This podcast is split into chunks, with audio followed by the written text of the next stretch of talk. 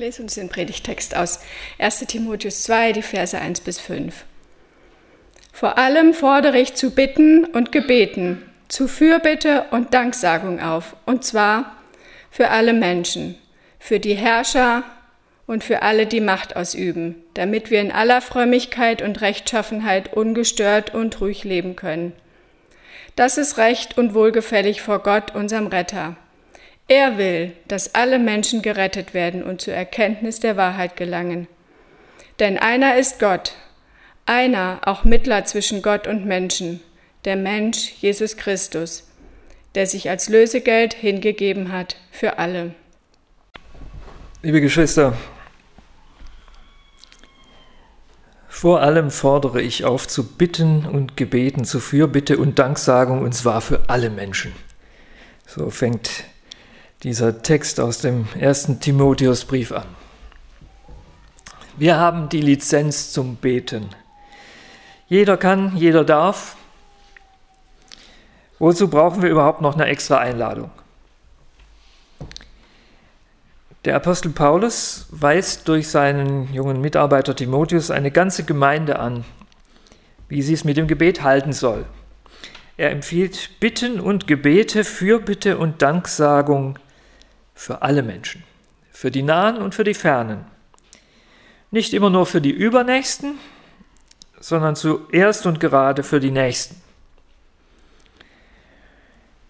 Wir können nicht das Schicksal von inzwischen fast acht Milliarden Menschen auf unsere Schultern nehmen. Ich habe mal grob überschlagen, es gibt zurzeit mehr als 100 Krisen- und Katastrophengebiete auf dieser Welt, manche buchstäblich vor unserer Haustür. Wir können uns nicht über alle gleich gut informieren. So viel Zeit hat niemand und die geistige Beweglichkeit bringt auch nicht jeder und jede mit. Wir schaffen das nicht, unser Mitleid und das eigene Mitdenken und die Fürbitten und den Dank schön gleichmäßig auf all das zu verteilen, was schlimm ist und was schön, was mutmachend und was frustrierend. Und zum Glück müssen wir das auch gar nicht. Im Talmud, das ist die außerbiblische jüdische Überlieferung, da heißt es an einer Stelle, wer einen Menschen rettet, der rettet die ganze Welt. Und um nichts anderes als um Lebensrettung geht es letztlich beim Gebet. Gebet ist eine lebensrettende und lebenserhaltende Maßnahme. Denn warum sollen wir beten? Was ist der Zweck der Übung? Wir tun es Gott zuliebe und wir greifen ihm damit sozusagen unter die Arme weil Gott will, dass alle Menschen gerettet werden und zur Erkenntnis der Wahrheit gelangen. Und offensichtlich nimmt Gott dazu ganz gern unsere Unterstützung in Anspruch. Und das ist spannend, weil eigentlich ist Gott nicht auf unsere Hilfe angewiesen. Er kommt auch ganz gut ohne unsere Gebete klar. Er wüsste schon von alleine, wie er seine Aufmerksamkeit verteilen muss. Und das wäre ja auch schlimm, wenn seine Gnade von unserem Gebetseifer abhängen würde. Da wäre der Gnadenstrom bisweilen unterbrochen. Und zu anderen Zeiten würde Gottes Gnade nur tröpfeln, wenn sein Handeln wirklich von unserer Ausdauer und von unserer Aufmerksamkeit abhinge. Andererseits scheint es da doch einen geheimnisvollen Zusammenhang zu geben zwischen den Gebeten der Menschen und dem Handeln Gottes. Wir können den Arm Gottes bewegen. Es macht schon etwas aus, ob wir beten oder nicht. Ich habe die letzten Tage äh, schon mal eine Predigt für den Israelsonntag vorbereitet. Da geht es um Jesaja 62. Und da heißt an einer Stelle durch den Mund Gottes: Ich habe Wächter für deine Mauern bestellt. Die sollen mich jeden Tag kontinuierlich, unablässig anrufen. Das heißt, es kann sogar sein, dass Gott ausdrücklich Menschen beauftragt, dass sie nichts anderes machen, als ihm in den Ohren liegen. Es macht etwas aus, ob wir beten oder nicht. Im einfachsten Fall hat es eine psychologische Wirkung. Ich weiß von einer ganzen Reihe von Leuten, Freunde, ältere Geschwister aus meiner Heimatgemeinde, natürlich auch von meiner Mutter, dass sie für mich beten für meine Arbeit, für meine Familie, für mein persönliches Wohlergehen. Ich hatte eine Großtante und eine Großmutter, die haben ihren Lebensabend hauptsächlich dafür genutzt, um für ihre Enkel, für ihre Nichten und Neffen zu beten. In einem gewissen Lebensabschnitt war mir das etwas peinlich, als ob ich das nötig hätte. Aber das hat sich sehr rasch gewandelt. Es ist mir sehr wichtig geworden. Es ist ein gutes Gefühl zu wissen, jemand betet für mich. Interessant finde ich auch in der Seelsorge oder im, im missionarischen Gespräch mit Menschen. Ähm, das habe ich von vielen Leuten gehört, die, die das machen, auch Haustürmission. Ähm, die Leute nehmen vielleicht kein Blättchen oder lassen sich nichts in die Hand drücken. Aber wenn man ihnen anbietet, dass man mit ihnen betet oder für sie betet, das sagen die wenigsten, nö, brauche ich nicht. Spannend. Es ist ein gutes Gefühl zu wissen, jemand betet für mich und zwar nicht nur in dem Sinn, jemand denkt an mich, jemand zwinkert mir aus der Ferne zu, sondern in einem viel tieferen Sinn. Jemand verwendet sich für mich beim Vater im Himmel. Jemand legt ein gutes Wort für mich ein. Jemand befiehlt mich der Aufmerksamkeit und dem Schutz Gottes. Es geht um viel mehr natürlich als nur um einen psychologischen Kick. Wenn Beten nur ein Placebo wäre, wie eine Tablette aus Traubenzucker, ohne echte Wirkung, dann würden wir es vermutlich bald sein lassen. Aber Beten hat gleich mehrere ganz handfeste Konsequenzen. Wenn ich bete, dann nehme ich am Leben des betroffenen Menschen Anteil. Es ist mir nicht gleichgültig, was aus ihm oder ihr wird. Und ich erkenne dann vielleicht auch viel deutlicher, was Gott mit diesen Menschen macht. Wie Gott im Leben solcher Menschen Gleise legt und sie führt und sie schützt. Die Betroffenen, die nehmen das selber womöglich gar nicht so genau wahr. Die sind zu nah dran. Das heißt, beten wird zum einen zurück auf den Beter oder die Beterin. Und zum anderen wirkt es auf die Situation und auf die Menschen, für die gebetet wird. Da werden manchmal wirklich Berge versetzt. So dramatisch sind die Veränderungen, dass wir uns vielleicht schon wieder scheuen, dass wir das mit unseren Gebeten in Verbindung bringen. Denn Gott reagiert oft in einer Art und Weise, die geht über unser Bitten und über unser Verstehen. Ich denke da an ein paar Menschen in meiner Umgebung, die sind so krank, denen haben die Ärzte ganz bittere Prognosen gestellt und sie gehen trotzdem fröhlich durchs Leben. Sie sind für mich wandelnde Beweise dafür, dass Gott tatsächlich Gebete erhört. Ich denke auch an erbetene Kinder, an beglückte Wagnisse entgegen allen Bedenken und Einwänden. Wenn ich an die Beterinnen und Beter in meiner persönlichen Umgebung denke, dann stelle ich fest, die haben nie viel Aufhebens davon gemacht, von ihrem Einsatz. Ich habe das manchmal nur durch Umwege erfahren, dass ich da bei jemandem auf dem Zettel stehe. Und das heißt, beten ist mitunter ein sehr diskretes Geschäft. Ich muss das nicht vor aller Welt ausbreiten, wen oder was ich auf dem Herzen habe. Und an Gebetsgemeinschaften, ich weiß nicht, in welchem Ausmaß das hier geübt wird in der Gemeinde, an Gebetsgemeinschaften ist auch nicht nur das aufschlussreich, was gebetet wird, sondern auch die offensichtlichen Lücken, die Anliegen, die man nicht vor versammelter Mannschaft erörtert. Ich habe gesagt, beten ist eine lebensrettende und lebenserhaltende Maßnahme, auch wenn sich diese Tätigkeit oft im Hintergrund abspielt, im Stillen. Und nun habe ich vorhin dieses weiße Wort aus dem Talmud zitiert, wer einen Menschen rettet, rettet die ganze Welt. Aufs Gebet bezogen heißt das, wir können uns getrost beschränken. Wir müssen uns nicht selbst überfordern. Wir müssen nicht jeden Tag das ganze Telefonbuch durchbeten. Wir müssen nicht die Last der Welt schultern. Dafür ist unser Kreuz nicht breit genug. Wir haben hier in Deutschland schätzungsweise vier bis fünf Millionen aktive Christinnen und Christen, Menschen, die bewusst am kirchlichen Leben teilnehmen, die regelmäßig in Gottesdienst gehen, für Brot für die Welt spenden oder für die Caritas, die das Losungsbuch benutzen oder den Neukirchner oder Konstanzer Kalender die mit Gott rechnen und die vermutlich auch beten. Wenn jede und jeder von diesen vier bis fünf Millionen im Gebet Verantwortung übernimmt, nur für jeweils einen Menschen außerhalb des engsten Familienkreises, das wäre schon eine unglaublich mächtige Bewegung. Da würde schon viel geschehen in diesem Land und überhaupt, was heißt würde, es geschieht ja tatsächlich viel. Viel Bewahrung, viel Fortschritt, viel Gelingen, viel geistliche Frucht geht auf das Konto der Beterinnen und Beter. Nun gibt es sicher unter den vier bis fünf Millionen eine ganze Menge Leute, die haben ein längeres Gebetsprogramm. Da steht nicht nur ein Name auf der Liste. Und dann wird es andere geben, die sind ein bisschen nachlässiger, wissen im Grunde Bescheid, die wissen, dass Beten tatsächlich funktioniert, aber sie rufen dieses Potenzial nicht so regelmäßig ab. Da muss man ganz realistisch sein. Ich habe in meinem Leben auch Phasen gehabt, da war mir manches wichtiger als das Gebet. Da kam das Gebet eindeutig zu kurz. Und jetzt nutzt es auch gar nichts, wenn ich deshalb ein schlechtes Gewissen habe. Denn das Wunder ist, die Kraft des Gebets hängt nicht von der schieren Anzahl der Beter ab oder von ihrer Ausdauer oder von ihrer gründlichen Vorbereitung. Zum Glück nicht.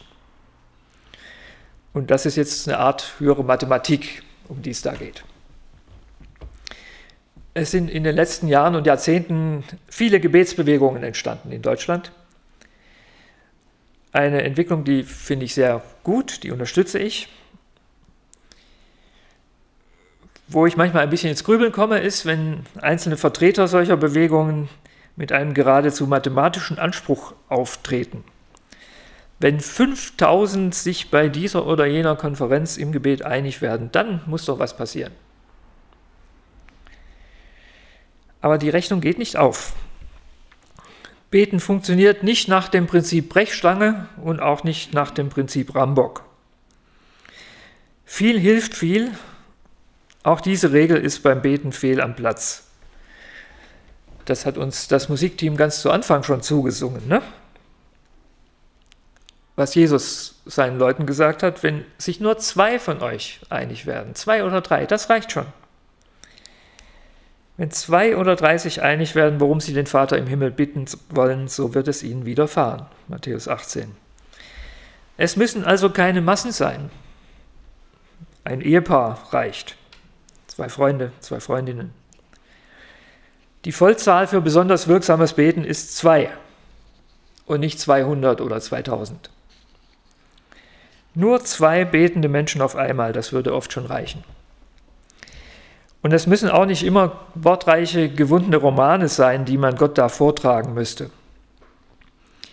Ich bin in den letzten Jahren ziemlich weit rumgekommen in der Christenheit und da gibt es in puncto Gebet so ziemlich alles und das schiere Gegenteil davon gibt es auch. Ich habe Quäker kennengelernt, die beten höchst selten überhaupt mal laut. Sie haben sich dafür geübt im Hören auf Gott. Sie halten stumme Zwiesprache mit Gott. Dann kenne ich eine Menge Christen, die sprechen selten freie Gebete. Die beschränken sich im Wesentlichen aufs Vaterunser.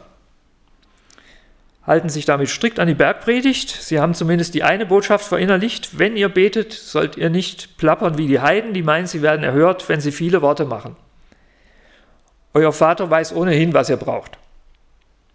Klammer auf. Er weiß garantiert auch, was andere brauchen. Klammer zu. Folglich sagen sich diese Leute, es reicht, wenn wir das Herrngebet sprechen. Wenn wir so beten, wie Jesus es uns gelehrt hat. Gottes Wille soll geschehen, Gottes Reich soll Gestalt annehmen, Gottes Name soll geheiligt werden. Das tägliche Brot, die Vergebung unserer Schuld, das müssen wir erbitten. Und damit ist doch eigentlich alles gesagt. Es gibt starke Argumente für diese Haltung. Wenige Worte Rückzug aufs Vaterunser und andere vorformulierte Gebete. Was mich persönlich angeht, ich bin eher ein mitteilsamer Mensch und ich habe von Jesus gelernt, dass ich mit Gott sprechen kann wie mit meinem Vater. Und nun habe ich ja selber Kinder und ich erlebe das oft genug, wie das ist, wenn die nach Hause kommen, dann sprudelt es erstmal aus denen heraus. Und da kommt man überhaupt erst nach zwei, drei Minuten dazwischen. So reden Kinder mit ihrem Vater großes Mitteilungsbedürfnis. Nicht immer, aber manchmal. Gott ist mein Vater. Und so scheue ich mich nicht, Gott mit meinen Fragen zu überfallen, ihn mit meinen Sorgen und Bitten zu bestürmen. Ich empfinde das überhaupt nicht als heidnisches Geplapper. Es ist mir ja in dem Moment wichtig, es muss raus. Ich muss nur aufpassen, dass es nicht nur in eine Richtung geht, dass der Vater auch mal was sagen darf. Das Hören. Dieser Teil der Übung ist zumindest in den evangelikal-freikirchlichen Kreisen, aus denen ich komme, meistens etwas unterentwickelt.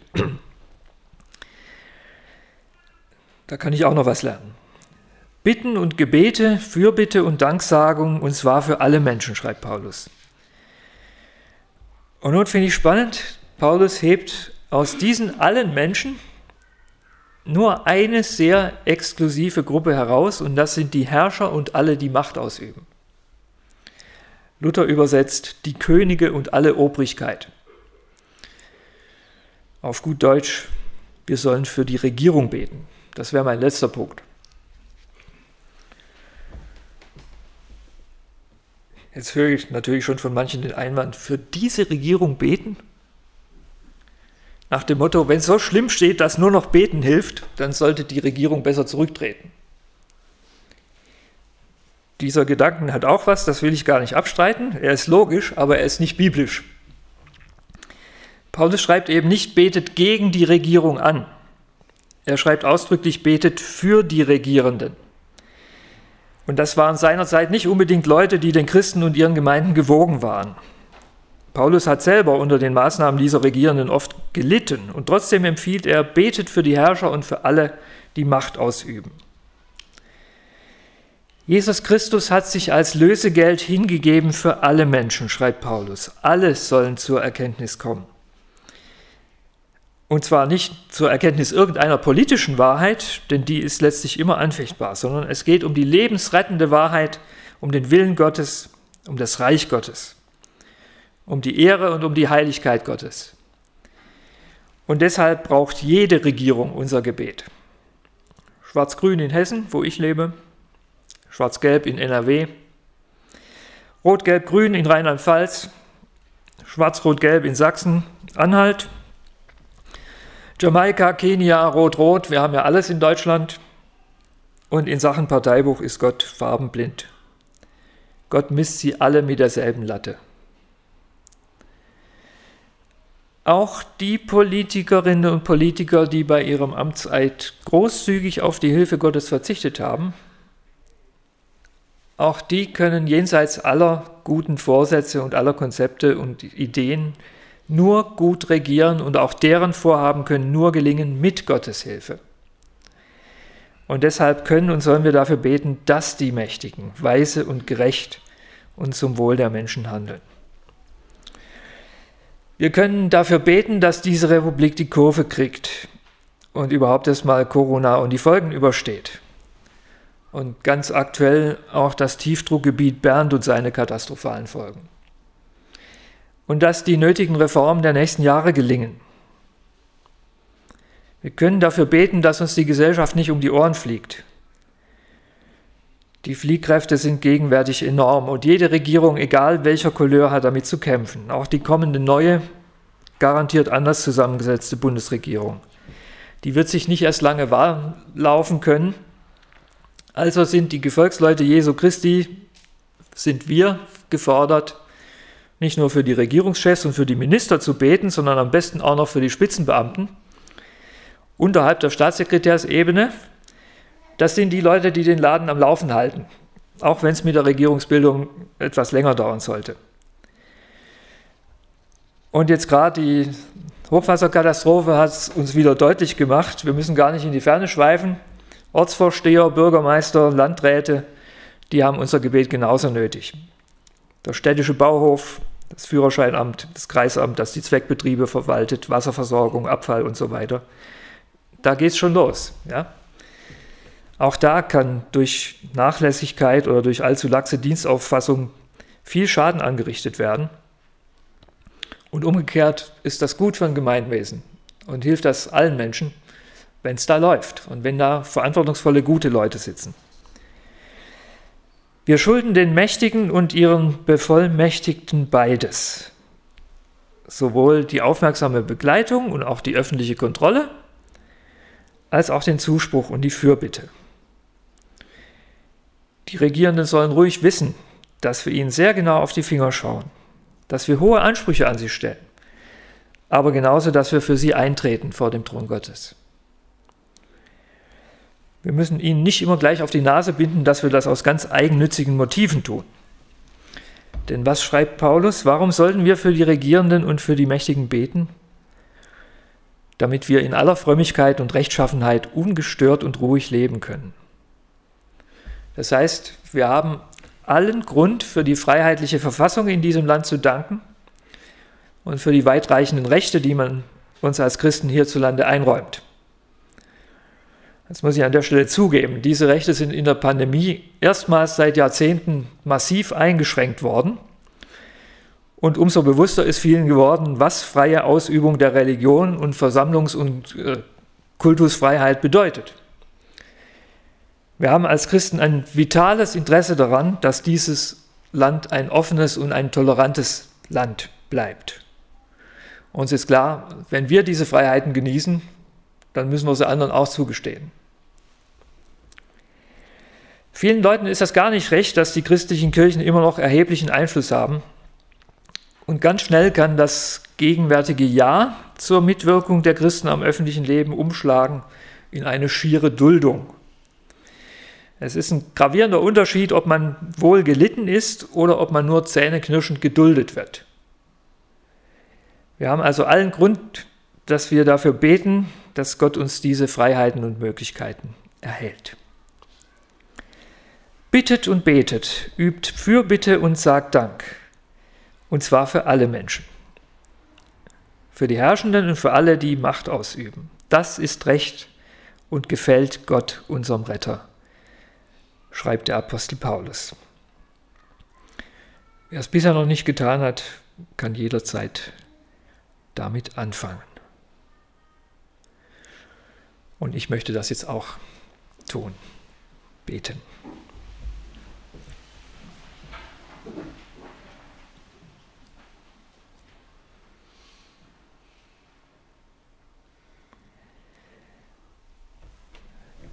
Lieber Vater, es ist gut, dass wir nicht nur diese Aufforderung haben, sondern dass du uns auch die Gebrauchsanleitung dazu gegeben hast. Es ist gut, dass wir dir alles vortragen können, dass wir keine gedrechselten Worte formulieren müssen. Wir können reden, wie uns der Schnabel gewachsen ist und wie es uns aus dem Herzen sprudelt, Du kannst das einordnen, du verstehst das. Du verstehst auch die impulsiven Gebete, die Klagen, das Aufbegehren,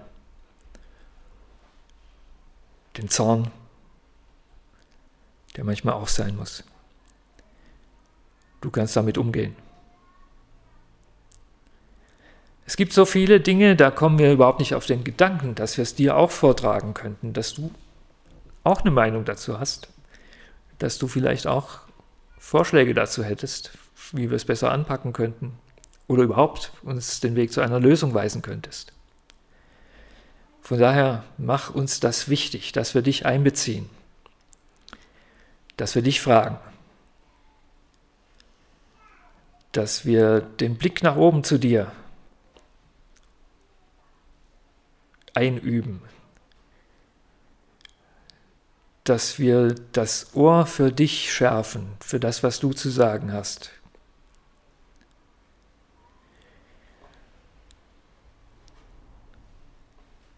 Jede und jeder von uns hat eigene Dinge auf dem Herzen, eigene Menschen vor Augen.